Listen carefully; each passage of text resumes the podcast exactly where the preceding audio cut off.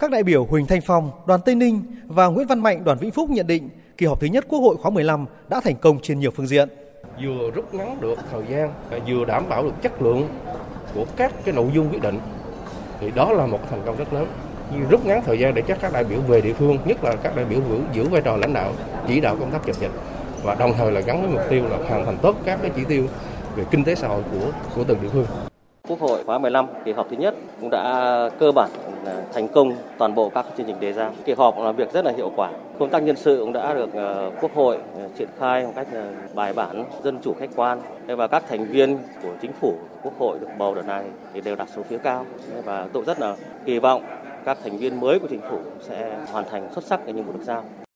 Kỳ họp thứ nhất Quốc hội khóa 15 diễn ra trong bối cảnh dịch COVID-19 đang có diễn biến hết sức phức tạp. Chủ động đổi mới phương thức, nội dung để linh hoạt thích ứng với những diễn biến của tình hình là ấn tượng của nhiều đại biểu Quốc hội về kỳ họp lần này. Các đại biểu đồng tình với việc Quốc hội quyết định điều chỉnh kỳ họp. Theo đó, tổ chức họp cả ngày Chủ nhật, kéo dài thời gian ngoài giờ hành chính để đảm bảo các nội dung đã đề ra.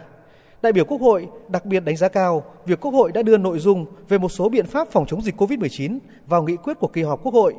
Đại biểu Đỗ Đức Duy, đoàn Yên Bái cho rằng Điều này đã thể hiện cái sự đồng hành của Quốc hội với chính phủ cũng như sự ờ, thấu hiểu và chia sẻ của Quốc hội cùng với chính phủ với người dân cả nước.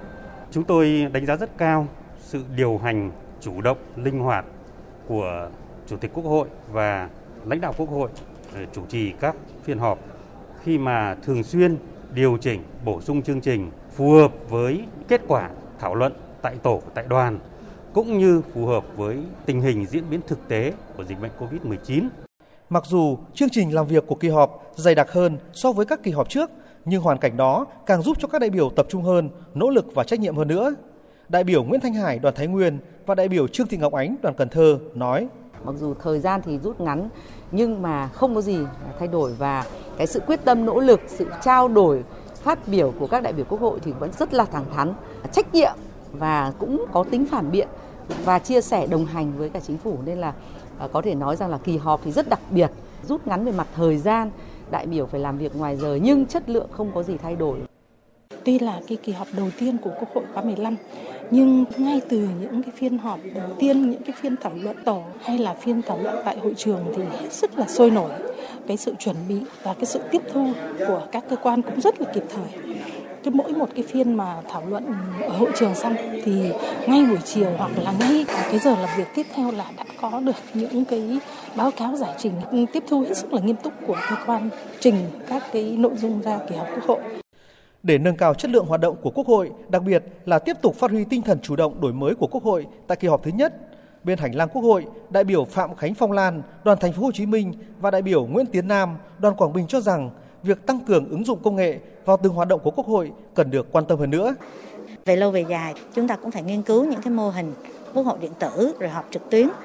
Cái cốt lõi là các cái ý kiến của đại biểu. Quốc hội chúng ta phải tăng cường hơn nữa cái hình thức tranh luận tức là các đại biểu rồi nêu lên được cái chính kiến cái ý kiến của mình phải nói là tuy là rút ngắn kỳ họp nhưng cũng vẫn còn mất rất nhiều thời giờ vào cái việc lên trình bày từng cái tờ trình từng cái thẩm tra báo cáo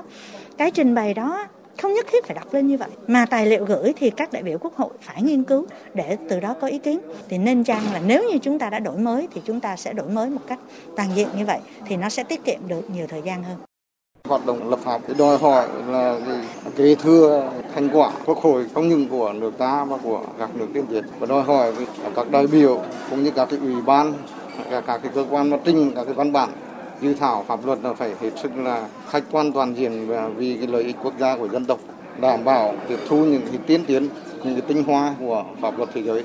cũng như của Việt Nam vào cái công tác là lập pháp trong cái nhiệm kỳ này. Việc là áp dụng công nghệ tiên tiến vào công tác là lập pháp. Ở đó là một vấn đòi hỏi tất yếu.